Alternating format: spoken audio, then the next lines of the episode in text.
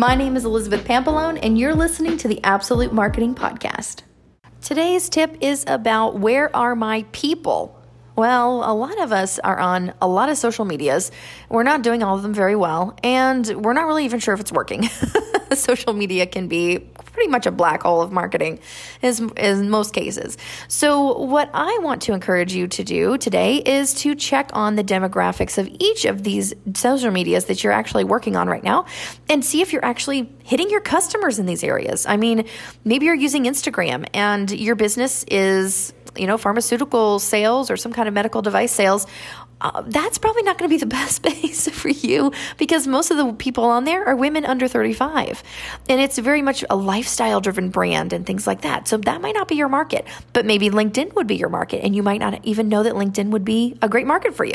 So, whatever your business is, I want you to think of your target market, your ideal demographic, your best customer demographic.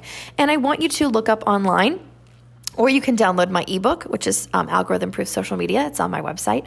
And you can look at who is on which social media platform and where.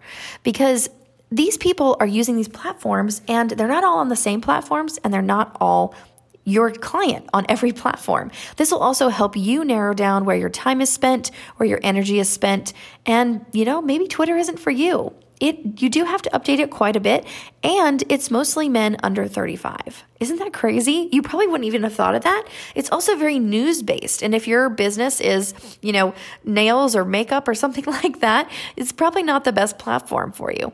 Maybe instagram would be better.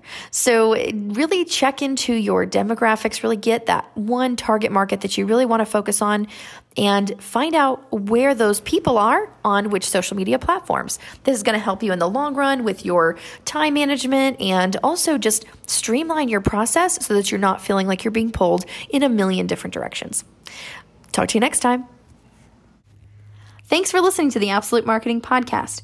If you'd like to learn more, please visit getabsolutemarketing.com.